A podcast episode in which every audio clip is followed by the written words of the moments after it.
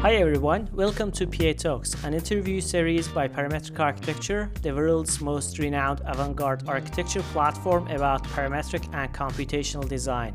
We meet the architecture and design pioneers on this podcast and talk about their careers, experiences, methodologies, and visions for the future. My name is Hamid Hassanzadeh, founder and editor in chief of Parametric Architecture Platform. Welcome to the show, and I hope you enjoy the conversation. To support this podcast, please check the links in the description.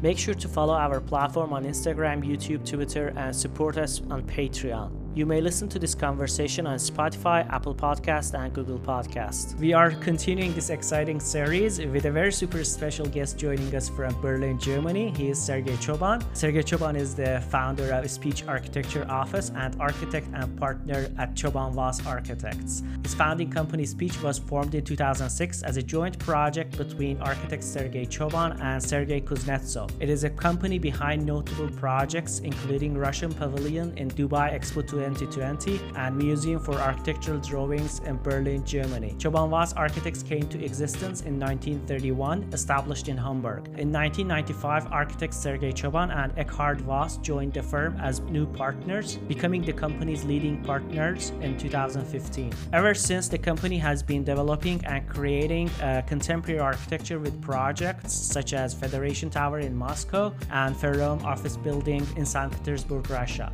Apart from building his successful career as a practicing architect, Sergei Tchoban is a collector of architectural drawings, publisher, and the founder of Tchoban Foundation, which serves as an extensive source for research on the history and nature of architectural drawings. Before starting this episode, I wanted to talk about Pacademy, which is an architectural educational platform powered by parametric architecture to spread the idea of using parametric design and computational tools in architecture. Pacademy has broadened its work experience and collaboration with pioneering architects and designers dealing with diverse and numerous topics of computational design and digital fabrication. So if you guys are ready, please join me for this insightful conversation with Sergey Tchoban.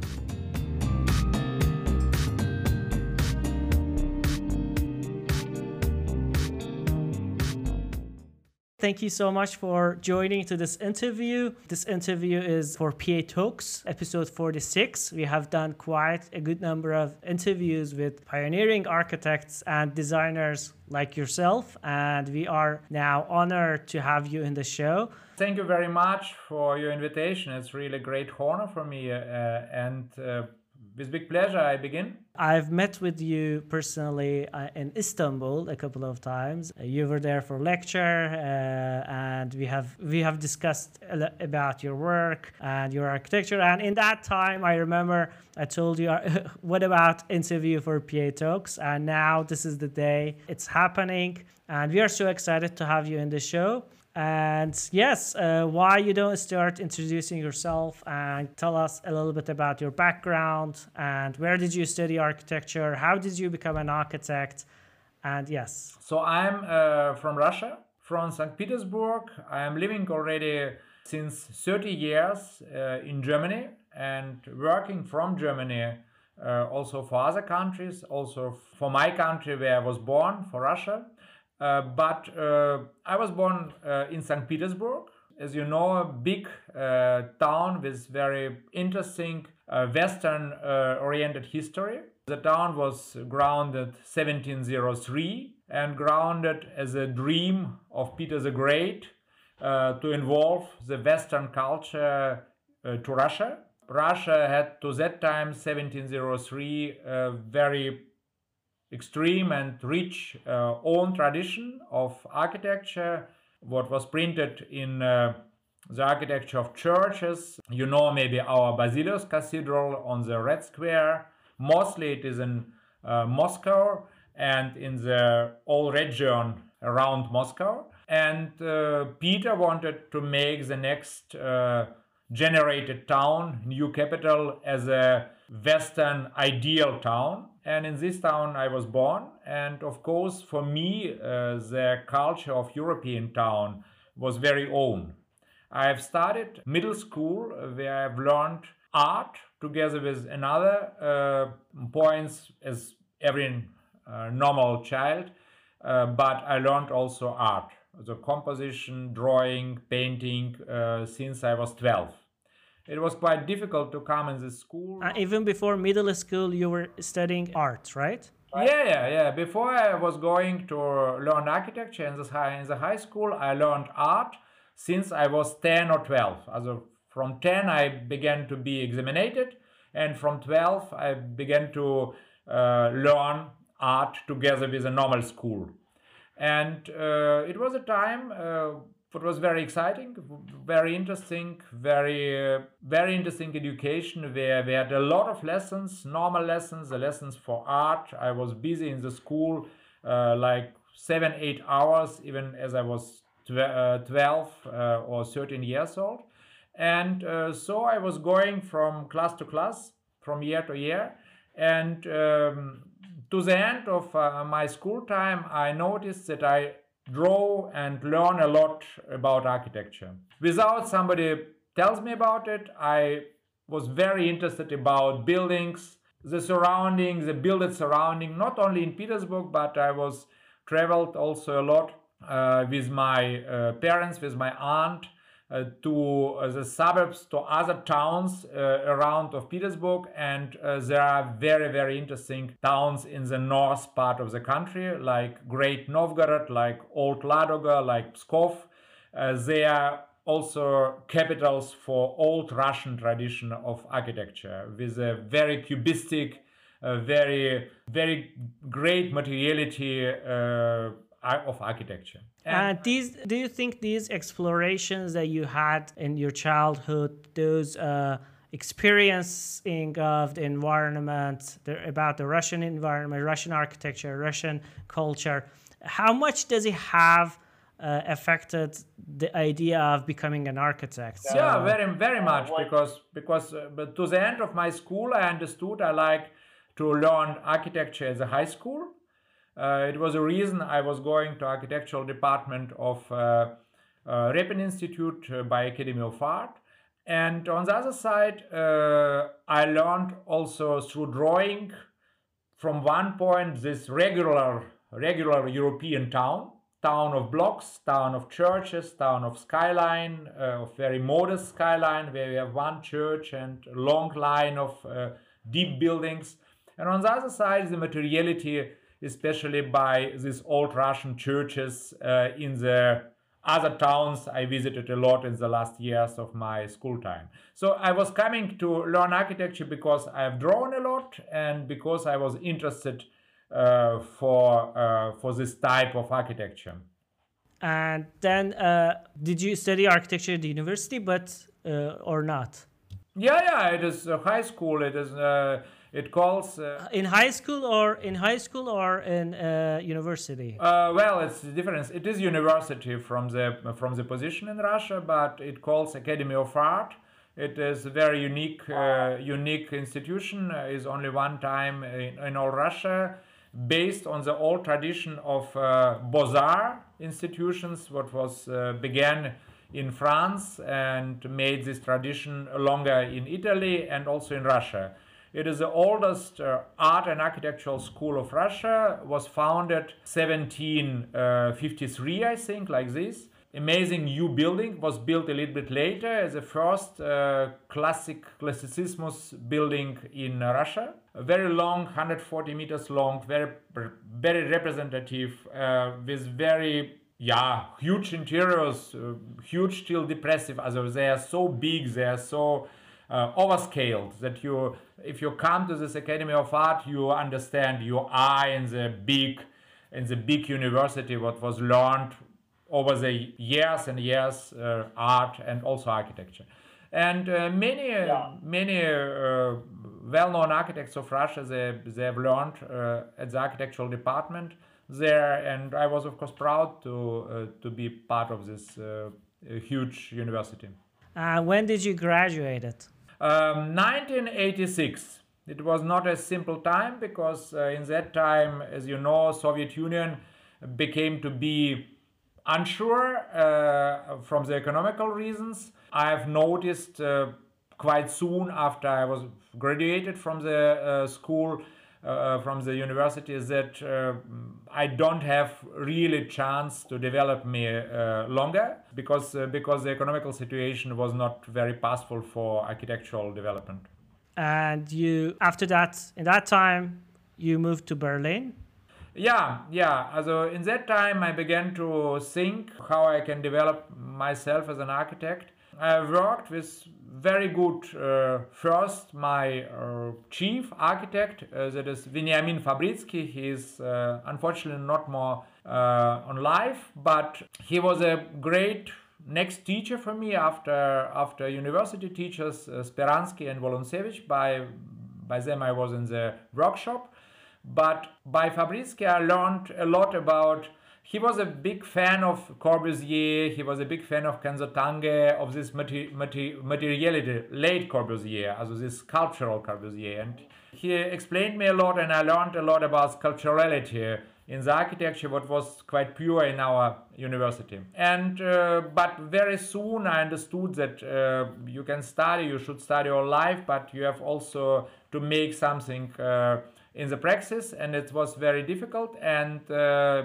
89 and 90 i began to research to uh, look for contacts uh, in other countries. And germany as you know uh, was a very important uh, for the experience of joining of both parts of germany. And uh, explosion of architectural market there it was built a lot. And i made the exhibition of the works of my young studio in Hamburg, uh, 91, near 90, uh, autumn of 90, and from 91 I was invited there, and from 92 uh, began to work uh, in Germany.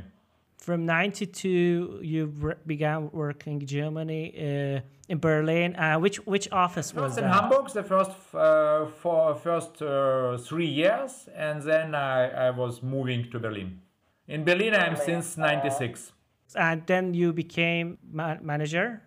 Uh, I became partner 95 quite soon, and 96 uh, I based in the partnership, uh, let's say, my own area, my uh, office I managed in Berlin. On the base of this office, I developed my work since 96. And uh, while you were a partner in that office, then you founded uh, another company called Tchoban Voss with another that partner. Is a company, that is a company I became partner. Uh, it was that time NPS, and then it became NPS Tchoban Voss, and then it became Tchoban Voss. That is generation uh, okay. partnership. Uh, we are now we are two uh, leading partner. we have another additional very important partners in every office. Uh, but uh, Tchoban and Voss are two leading partners who are responsible for the management and uh, architecture of whole office. Uh, my partner Eckhard Voss is sitting in um, Hamburg, and I am sitting uh, since 25 years here in Berlin. Okay, so so in '96 you have become a partner, and uh, after that, uh, the, the company goes through transitions. Then uh, the company's name becomes as Tchoban Voss. Am, am, I right? Yeah, it was later, much later, but from 96 I, I began to work on, on the projects where I'm the principal author of and uh, work with my colleagues on them in uh, here in Berlin. And when did you found the speech? Well, that was a time, uh, the end of uh, 90s, begin of 2000, where I've noticed that in my country where I was born, begin, begins to be something what is very interesting. Uh, so in all 90s, as maybe you have heard also, it was quite difficult there to also to leave. Also for architecture, it was not easy, uh, far not easy. But um, to begin of 2000, I began to visit uh, especially Moscow but also Petersburg more often and have seen that uh, the changing uh, the change there the development of architecture becomes to be more speedy more interesting. And 2002 I was invited uh, to the competition for Federation Tower. And 2003 uh, we have won together this competition with Peter Schweger. I'm very thankful to Peter Schweger. He uh, joined this partnership and uh, we made together this project because I didn't have uh, any experience uh, as an architect in skyscrapers. Um, Peter did uh, to that time very interesting skyscrapers in Frankfurt, for example. And we made together this project. I was very active in this partnership, of course, but we could both uh, won uh, in the partnership this uh, project in Moscow City Federation Tower. And yes, from this point, I yeah, I was back uh, more or less with my work in uh, the country I was born.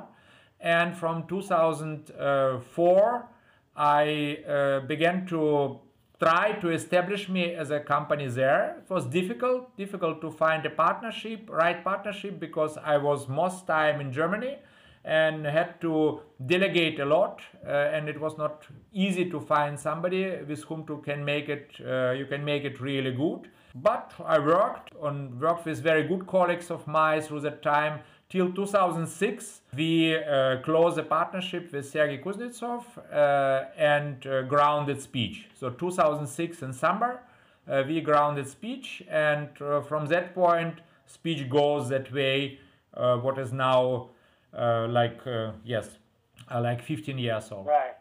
So Tchoban Voss is not uh, Tchoban Voss is the parent company, or there is no Tchoban Voss? No, no, there are two companies, just two companies with, uh, where I work. Two separate companies. How does that work? Having two separate architectural companies.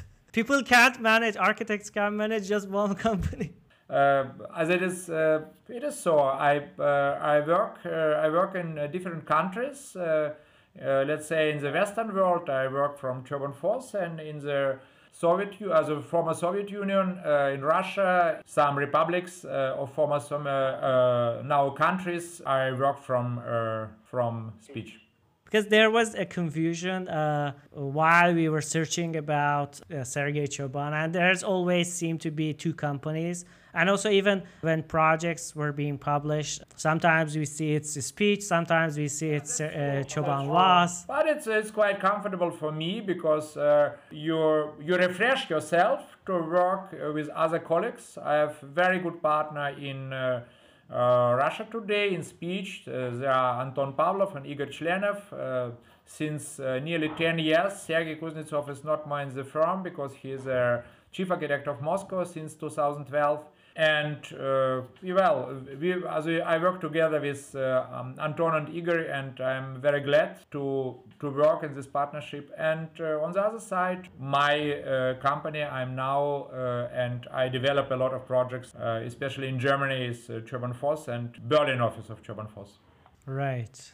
And also you founded tchoban foundation recently yeah, already recently, it's already since 10 years nearly. Also 2000. Yeah, 10 years. Also founded over 10 years. Uh, 2010 it was founded. Yes, uh, but but the, if we if we look at the time span of your uh, architecture history or architecture experience, it's quite recently 10 years because yeah, you've yeah, been around around two, 25 years. years and uh, what Exactly. What exactly do you do? Uh, what do you do exactly at Tchoban Foundation? Well, you see behind uh, uh, me uh, drawings. They are not originals, but copies of my drawings. I draw till now a lot and make also many exhibitions of uh, my drawings. I love architectural drawing because I think this uh, combination of uh, drawing and drawn architecture is something very interesting you can see how the ideas of architect would be uh, printed in the drawing. You see how the artist draws their architectural surrounding, uh, like Hubert Robert, like uh, Panini, like Natoire, also the big architectural draftsmen. They were not architects, but they, they made great architectural drawings.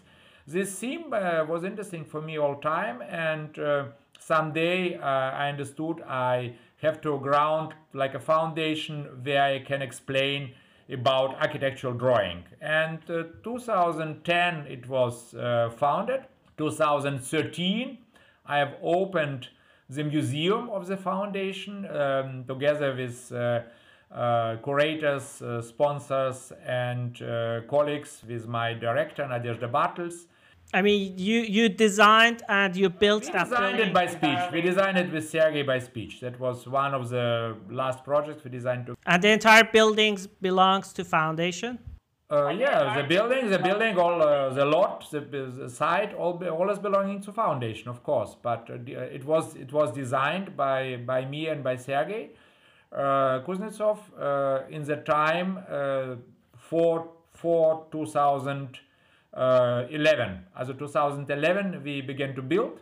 Uh, we got a building permission, and uh, we built uh, two years. So we were we were ready 2013 in June. Yeah, amazing. That's right.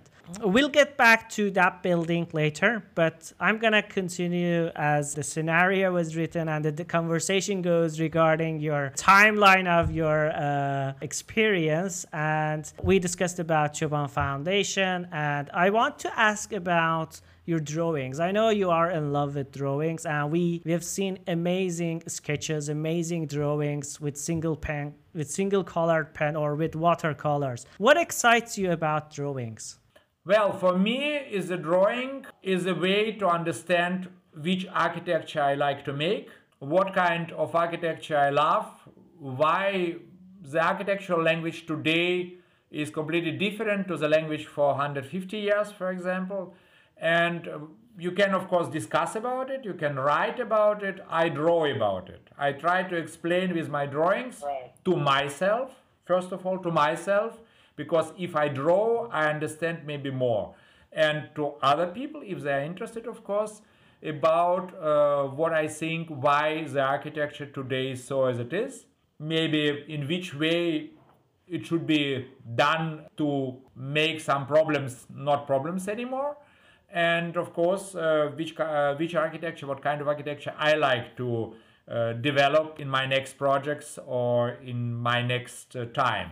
And uh, i make a lot of uh, like a fantasies that are most drawings i make. But i make also some drawings from the nature observatory drawings if i go to some interesting towns or countries like egyptian uh, for two years like uh, indian also i make then area uh, of drawings, lines of drawings, and it is also important for me to understand through the drawing what I have seen, what what kind of uh, what kind of stage, what kind of architectural stage was interesting for me in that uh, entire town.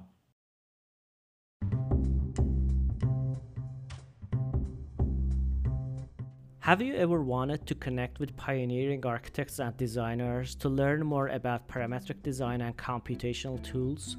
Then you may wish to join Pacademy, an educational platform powered by parametric architecture to spread the idea of using parametric design and computational tools in architecture. Pacademy has broadened its collaboration with pioneering architects and designers, dealing with diverse and numerous topics such as computational design, 3D printing, robotic fabrication, procedural methods, space architecture, metaverse design, design in VR, AR, and many more topics. You can register and join the live workshops or watch the previous studio workshops recordings. To learn more, you can visit parametric-architecture.com slash pacademy.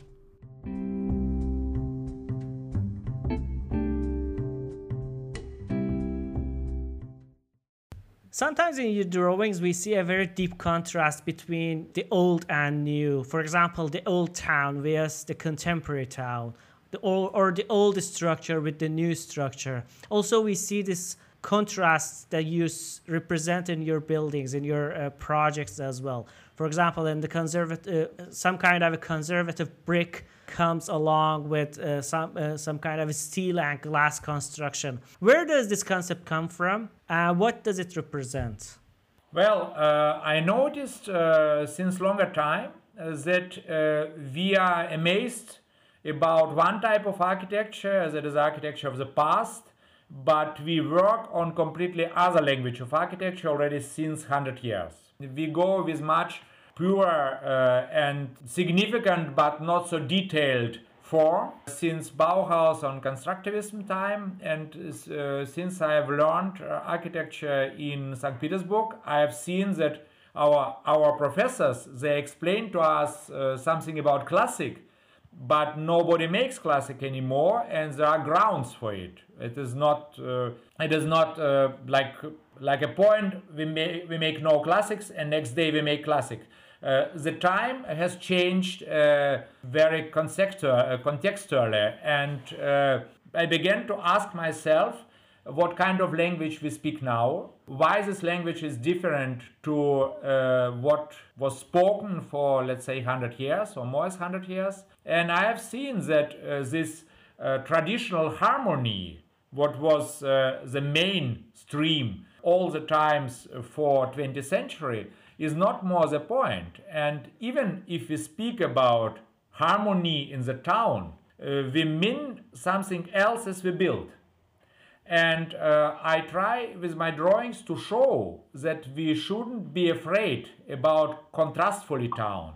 Because if we would be uh, clear with ourselves, we would agree that this contrastful town, very hard sometimes contrast between architectural languages of different times, is also a big value of our town. If you go through Berlin, if you go through Moscow, you see the history of the town, you see the layers of the town, you see the differences, hard differences sometimes, between the languages of different times. And that is also very important value of the town. And uh, I uh, began to develop that in my drawings. I began to ask myself and other people, do you see it already? If you see the new skyscrapers in Milan, if you see the new buildings sometimes already in the downtown of Rome, or in Petersburg, this new skyscraper, or new stadium, or you see a lot of skyscrapers in Moscow, or you see it in Barcelona. Do we still speak about this traditional harmony? I think long, not more. And it is good so. It is not a criticizing of this process. In, uh, in opposition, it is a, a fact that this kind of contrastful dialogue uh, very sharp sometimes dialogue between different architectural solutions is a sign of our time. And I'm speaking about that in my drawings because I like even to make it more contrastful sometimes as it is, but uh, the, the times, the life runs behind me and sometimes i draw something and in two three years i see it because because uh, the developments are very speedy now. And so far my drawings if somebody looks at it he or she says oh god it's uh, horrible. It cannot be our future. And i tell it is not our future. It is, our, it is our it is our nowadays you, you can look from the window and you see and you see the continuity of Corso Garibaldi and you see that skyscraper. So you can uh, you can go to a new high-rise uh, just nearby from uh, Old Town. You see you can yeah. see a new uh, triangle skyscraper in Paris uh, is developed now. uh, and you see all that all that points. So the Défense, uh, what you can see very good from uh, from Champs Elysees, that, that is there. You you see new Gazprom Tower. in Petersburg, you see Moscow City in Moscow. It is it is now. It is already past, even not now. Uh, so far, I try to discuss through my drawings about why we don't build this architecture anymore and why we built another architecture already since uh, some years. Yeah, that's quite nice explanation of it. And yeah, we already see that kind of contrast in our cities and even even in Istanbul. Yeah, absolutely. And I love Istanbul for that, for this lovely uh, for this lovely contrast. But uh, also in Istanbul, I've been there many times. I made photos and I have shown to people look you speak about harmony but look how your bridge goes through bosphorus and small small buildings be, uh, in the underneath of this bridge how they work together. Is it good? Is it good or bad? I think it's very good. It is very interesting how these overscaled uh, bridges are, or skyscrapers are going over the older town and making like a like a very complicated dialogue between these different uh, layers of the town. What, what is for, for our days now, uh, for me, much more interesting is a discussion about harmony. Don't make one meter higher, don't go here a little bit higher, be as your neighbor. It is not more our soul of time, let's say. That even itself uh, creates a good harmony to have a very deep contrast between old, new, between colors, between uh, glass and concrete, between uh, old materials like brick and new materials like. Uh, against not materiality, uh, mirroring effect uh, against, uh, as you told about my modest work, also against against very material, uh, very material surface of uh, brick wall, for example. That is that is what I like. Uh, that I like.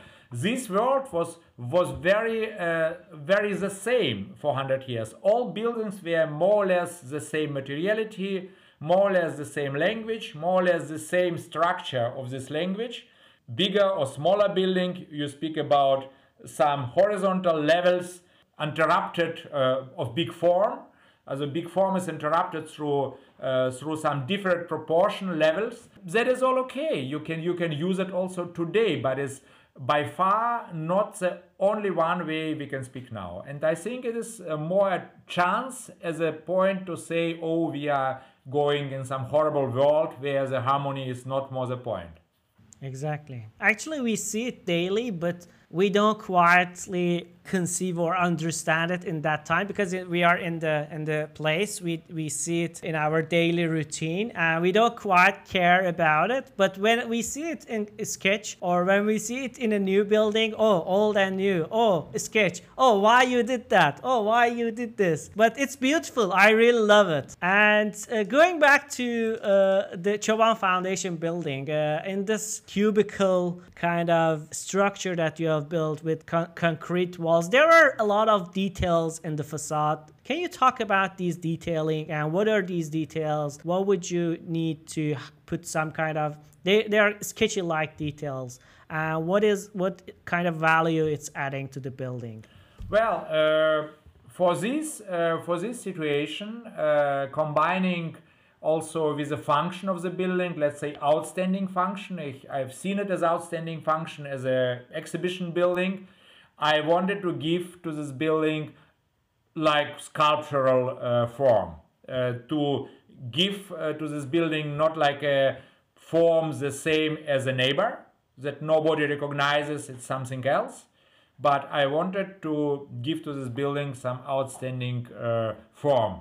But what is for me also very important that the building speaks about the function so there are drawings on the surface are speaking about uh, the history of the building, the function of the building as a museum of drawing. But the, on the other side, uh, of course, the spaces inside of the building, they shouldn't have so much light. Also, no, no light the best way because we have to do with the drawings. For example, on this wall, I could not explain any original. There are also no originals behind me. There are stamps.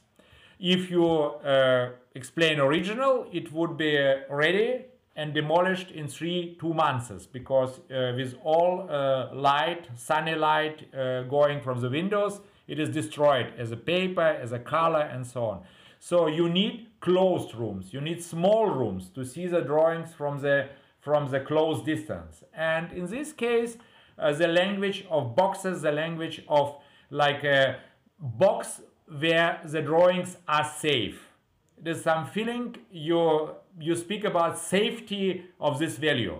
And on the other side, for me, it is very important that if you see this sculpture, this geometrical sculpture from long distance, and you see it from the close distance, from my point of view, you should see more. You cannot just register, okay, it was from the long distance, boxes, you come close, they are boxes, but they are bigger. It's not all what I wanted to see. I wanted to see the smaller details, these smaller concrete uh, differences of the color, of the lines, of the uh, this uh, rubber matrices result, uh, what you see on the uh, surface of the wall. And uh, for, for me, it was very important to see more and more by coming more and more close. And that's why I love details in any building, small details, till the door lever, that you can recognize uh, let's say the same handwriting of uh, architect by the uh, recognizing of close details that,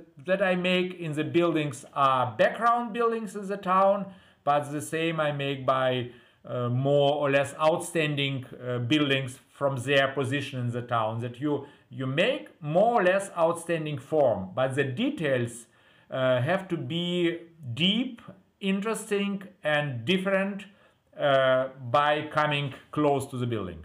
Yeah, it looks really fantastic. And this texture, drawing kind of texture on those concrete walls make it really uh, historical and also it represents some kind of artistic aspects that you wanted to add to the building uh, other than those kind of the details that you described you wanted to have in the building yeah it looks really awesome and it seems it seems you have used this kind of technique other buildings as well so for example in, in how hotel berlin you have this kind of texture for brick laying as well and also looking some kind of uh, uh, boxing that are uh, sitting next to each other, these 3D volumes.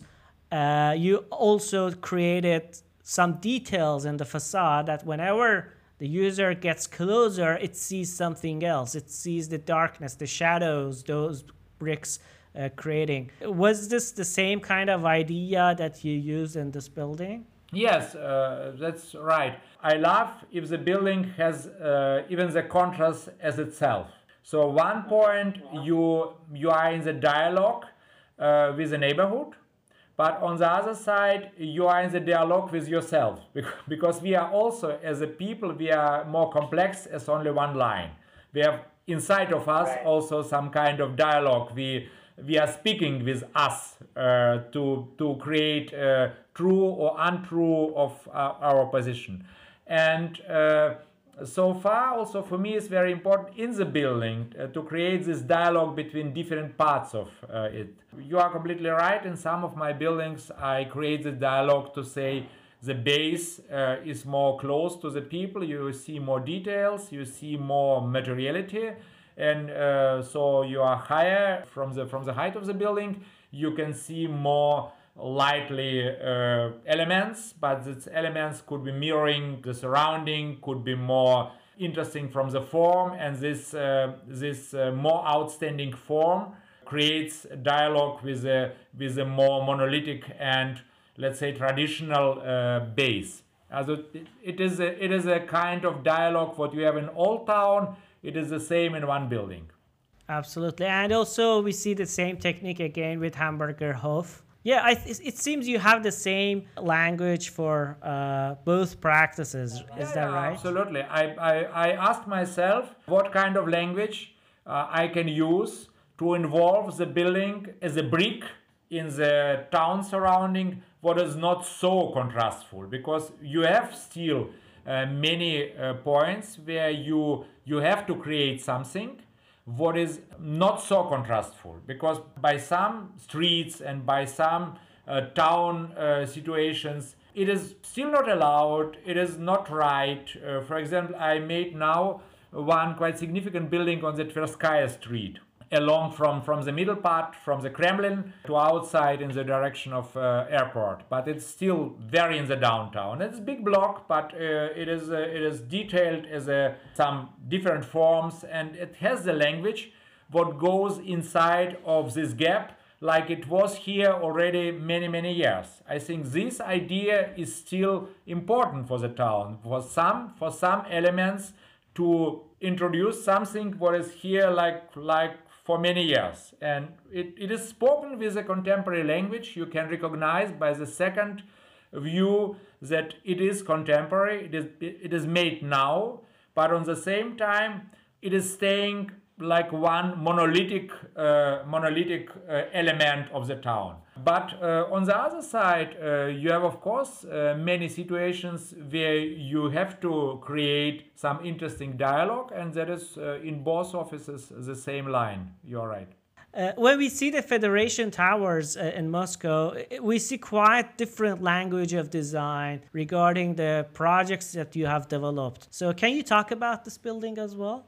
Well, it was a it was an international competition. We won uh, together with Peter uh, 2003. For that time, it had to be the tallest uh, building on the all um, composition along uh, of now this big mall shopping mall. Also, uh, along the shopping mall, there are many buildings uh, over in the surrounding, and um, Federation Tower had to be the biggest one. Nowadays, it is still so, but uh, we will become even taller buildings in the surrounding. That's it.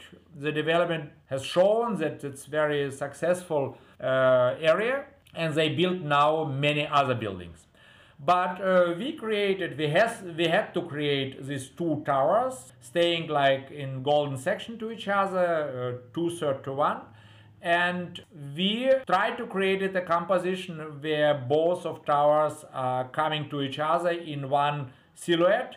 Because if you maybe have noticed also historical skyscrapers of uh, Moscow. They have this very important silhouette, like uh, like uh, yeah, bis, bis to spire uh, till uh, till spire. Also, the silhouette goes more and more narrow and uh, is bigger is bigger on the base and very very small from the dimension on top. And we try to do the same uh, that's why this sailing uh, sail, sailing board character of both uh, elements because they make on the same time this like slightly slightly bionical structure but uh, on the same time this uh, more sharp silhouette to upstairs. Uh, because it had to be the biggest building in the whole area and such a building it was a it was a point for the competition, and we uh, we, are, we have proposed uh, this variant. Amazing! It looks really awesome, and with those shapes, with those geometries. And talking about one of your recent projects, which I've seen it from very close distance, I've explored it, the Expo 2020 Dubai Russian Pavilion. We see a very great geometrical combinations of kind of bubbles which are surrounded or covered by colorful stripes. And it's very attracting. The user whenever whoever sees from distance it just attracts from very far and whenever I was there, I, I, I got this idea, oh, okay, this is Sergei Tchoban's design. I should go there. I should go there. And I posted a story about uh, that building in my stories. I said, okay, Sergei, we need to interview you about this building. Then you replied, when? so I sent a request. So wait, maybe we can do this in December. It was quite a unique experience to to go around this building and experience the inside of the building as well. First of all, I'm going to ask where does this idea come from? How did you manage to design an, a pavilion like this? And second part of my question is going to be about the entire concept of this pavilion, which was, I remember when we explored the interiors, there was a huge artificial intelligence installations, a brain was inside, digital art. How does this concept of pavilion was developed? Like the, what it's going to be inside the pavilion?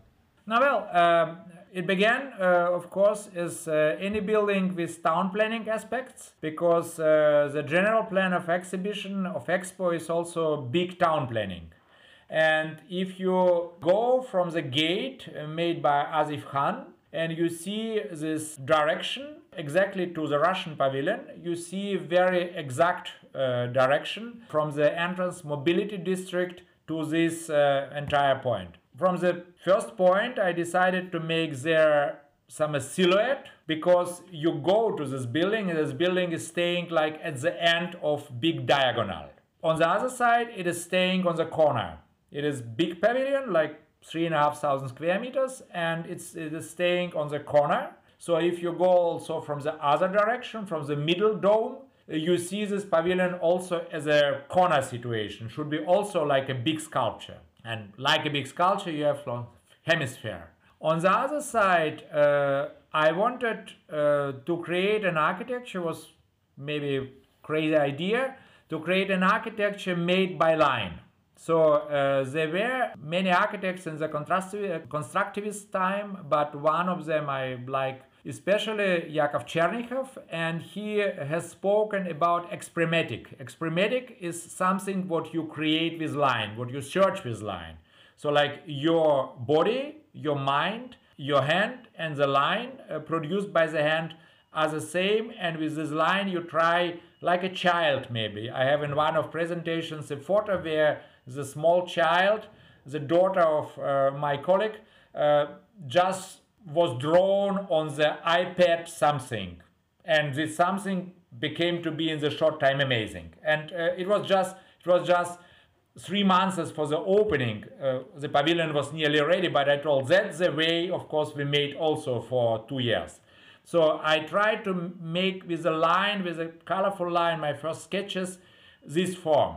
The idea was, of course, to create, first of all, great spaces. You have a small hemisphere, what is big enough to enter with many people, and you have big hemisphere was this wonderful uh, installation by Konstantin Petrov and Sympatheka was made for Mechanics of Wonder about brain, about about brain as a main point of what all creates. On the other side, I I have spoken about mobility, so speed in the world, in the country, but on the same time very, let's say, colorful life. We have many nationalities in Russia, we have many religions, we have many trends, we have many chances, we have many directions of development, and all them uh, are making like a planet Russia, like a like a like a country what yeah what is connected with a lot of there is a lot of different uh, trends and interesting things. And you have to attract people uh, if you if they come and see a lot of pavilions. You have of course key position of your pavilion but you have to also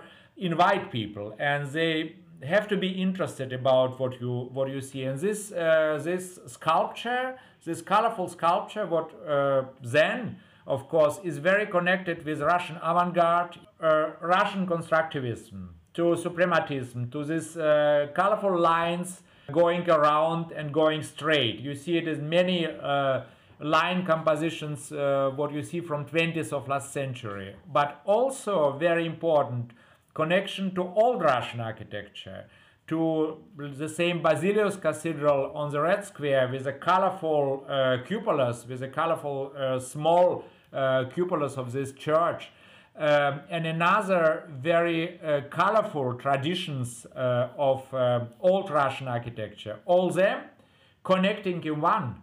So you have to read there, and you read there because I've uh, spoken and I've heard a lot of uh, different people have seen uh, this pavilion. All them are developing some own associations by seeing this pavilion. But in any case, it bonds many different associations, but all somehow interesting. Uh, somebody speaks about matryoshka, the small hole in the big hole, like two uh, toys uh, inside each other, very uh, famous Russian toy. Uh, many are speaking about tradition between also between Russian world with big cupola, with big hemisphere, and Muslim world of inviting country, Emirates, what has also same forms in its traditional architecture. So it, it has to be uh, with more senses. And uh, the only point is important. Uh, it should explain about very interesting world, about very interesting country, what is Russia. And with this uh, sculptural language, I've thought it's the best way to introduce the country, to introduce a very interesting development inside of this country. And you discussed about the interiors as well, but was that the concept of designing the pavilion along with interiors or the interiors and the the idea of how to add the artists and the artworks there was it your idea i mean the office's idea or was it different? We must understand that in the pavilion the most important are three things. First of all especially in dubai you have to create the big space where the people can wait uh, for the time they can enter. Uh, today uh, the queue is staying even outside of pavilion because it's very popular but normally there was this big space where the people are coming in normally and in the time I was uh, in Dubai it was possible and you are staying in this first hemisphere and then step by step you are going upstairs. And this way to go upstairs is very easy because you have the escalators are going one yeah. after other and you are very speedy there. You have no slots. You can stay there longer time. You can stay there shorter time in the big dome but you can uh, go come and go anytime. So you have no slot you have to stay there one hour. That's not a point. I, I don't think it is good and uh, we didn't do it. Then the big exhibition space. I wanted to have it yeah. without columns. I wanted to have it like a huge space like a like a planet like a like a uh, brain like a like a huge element but the idea of the mechanics of wonder of the brain as the main point of the exhibition, of course, coming from Konstantin Petrov and Sympatheka, and that is uh, their huge uh, artwork uh, to, to make them so interesting and so, so deep uh, in the different layers of uh, presentation.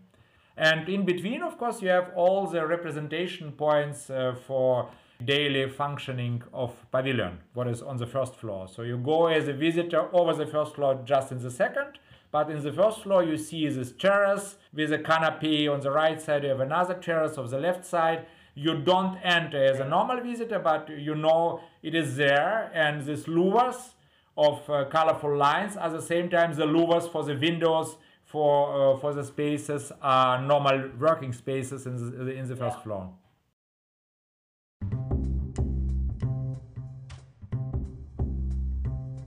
Have you ever wanted to connect with pioneering architects and designers to learn more about parametric design and computational tools?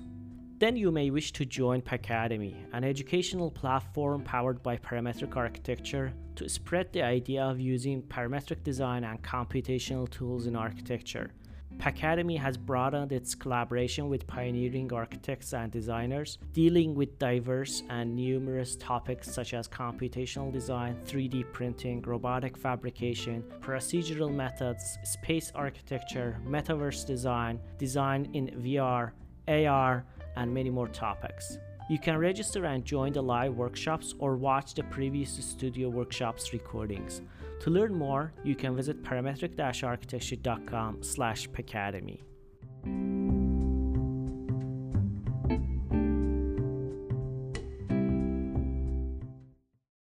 And discussing about the stripes, the colorful stripes, which are metal stripes. How was they fabricated? We, have thought about sustainability and sustainability for me, they are costs of transport. So any sophisticated material we would create would be transported to Dubai from other world and that is not that is not a good way. But uh, Dubai Emirates are famous for producing of aluminum facades of uh, steel constructions because all buildings around they are making by that constructions. And we uh, made all with uh, local firms and I think it's very important to make with locals. And that is uh, from my point of view real sustainability because you don't spend uh, time and money for transportation and for busy uh, being busy with uh, firms not a, local uh, but staying somewhere outside. You work with locals and this building i must say also will will stay after uh, expo after the expo. like a, like a cultural and technical uh, embassy of uh, Russia. Uh, they they will they will make their exhibitions and entrances. so far, it is not a building only for half a year. And what about the other buildings? Uh, will they remain as well, or is it just? I don't know. Not all, not all, but some of them. Some of them. Mm-hmm. That's amazing.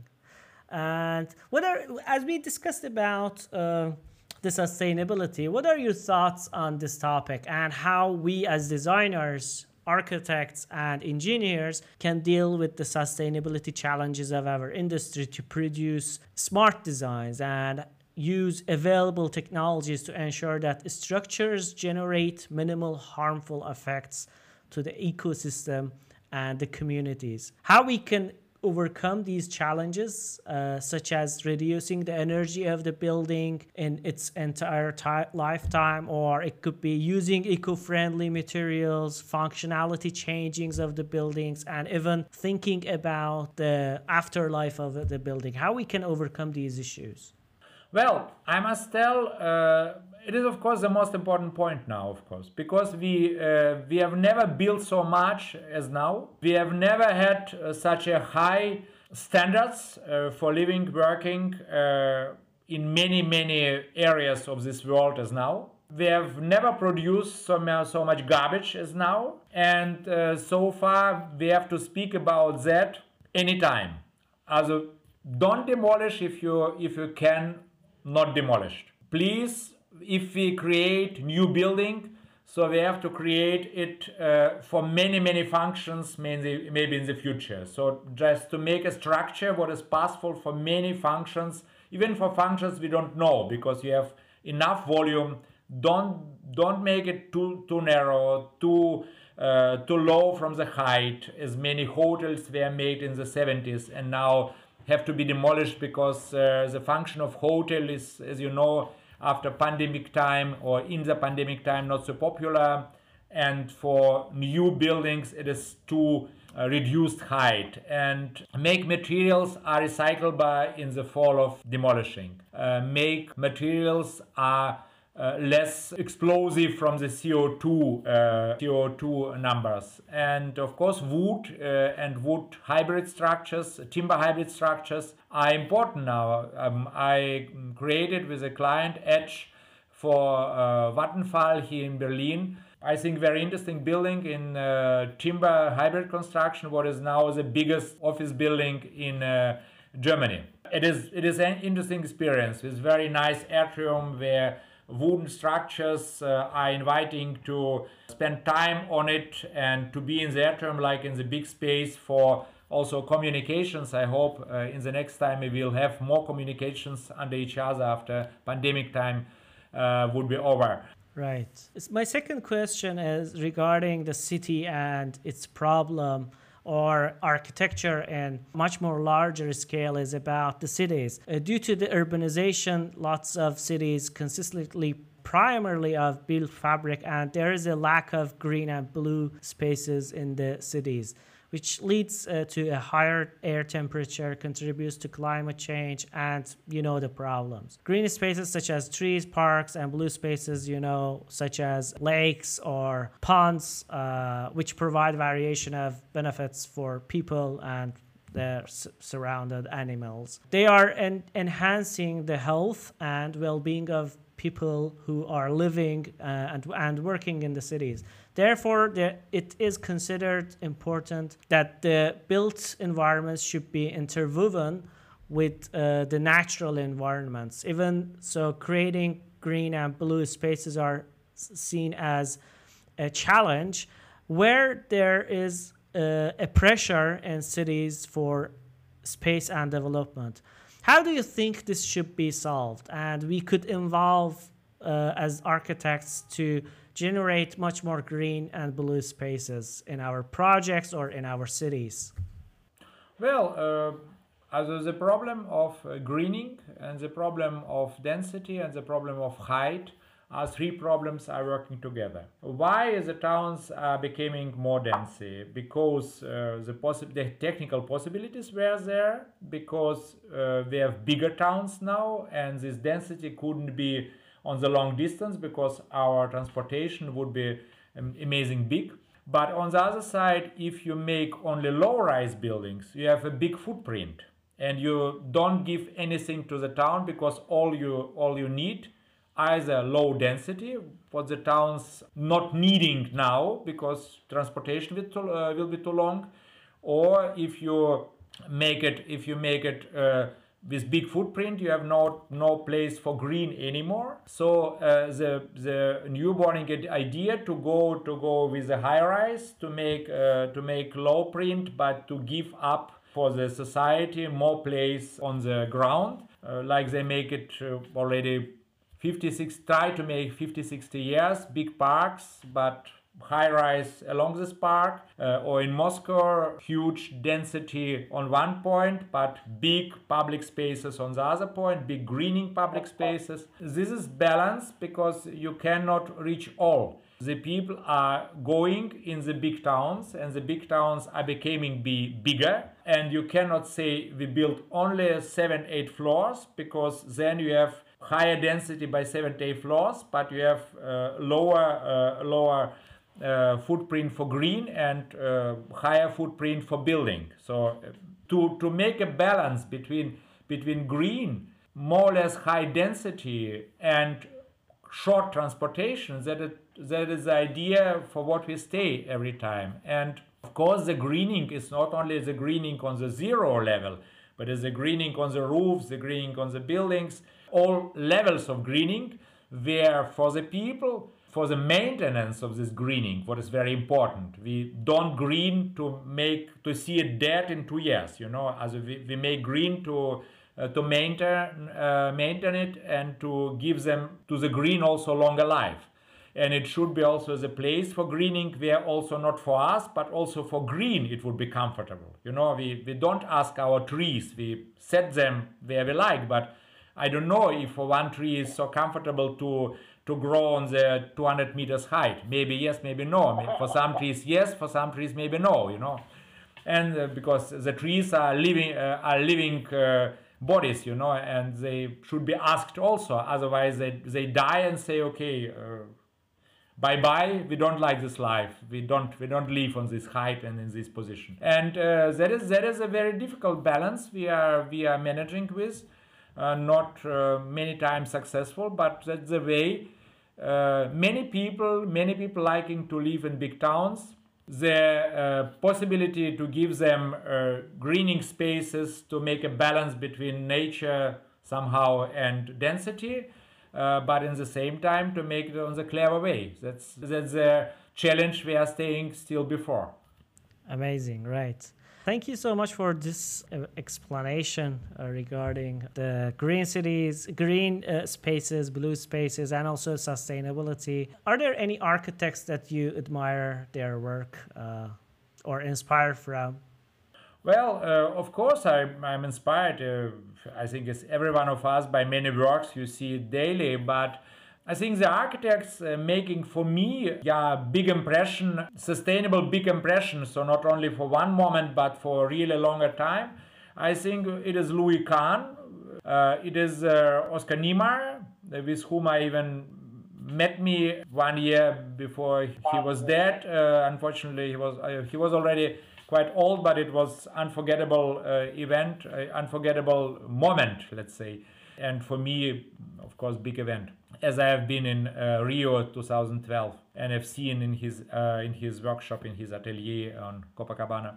Uh, but Oscar Niemeyer from the school time was uh, was really great great person for me because he made all the forms of contemporary architecture like a like all this line of of forms of free finding of forms what i think is very big freedom of uh, of him to just to create what uh, what is not looks like a building but it is building. It is just every time new page in the uh, history of uh, contemporary architecture. Uh, but i love also paul rudolph's work uh, also the same as uh, Louis Kahn. I, I love really Paul Rudolph's uh, work, and yeah, I think I think that of course Breuer Breuer works. I think you you notice already that the point materiality, the point um, sometimes heaviness of details, material heaviness of details is important for me. A structural structurality uh, of uh, details and that's why of course otto wagner in uh,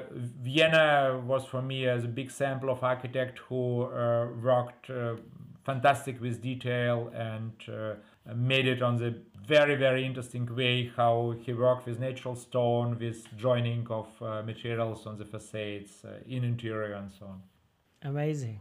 Awesome. Which one of your projects i'm curious to ask which one of your projects represent your architecture the best Difficult to say. Difficult to say because I, I think uh, I think uh, every project is representing uh, representing what what what I what I have seen to that time I developed it, and I would tell I made it as I could. It can be it can make it can make glad or unglad, uh, but uh, I made it what I what I could, and uh, now I am with my singing by the next by the next challenges I have.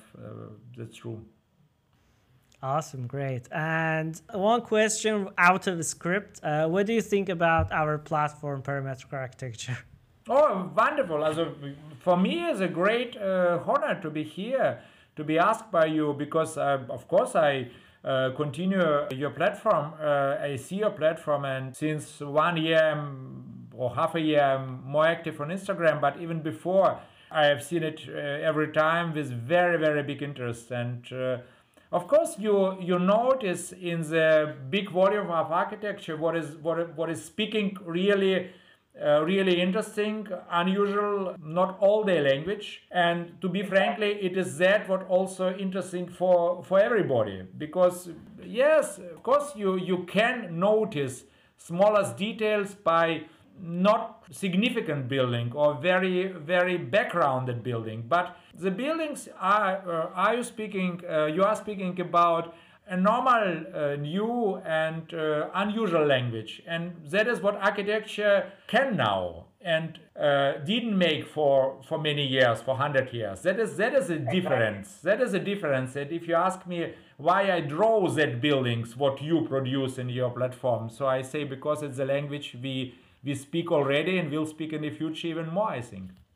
Exactly. Thank you so much. Appreciate that. And in closing, what kind of advice would you like to share with young professionals and students?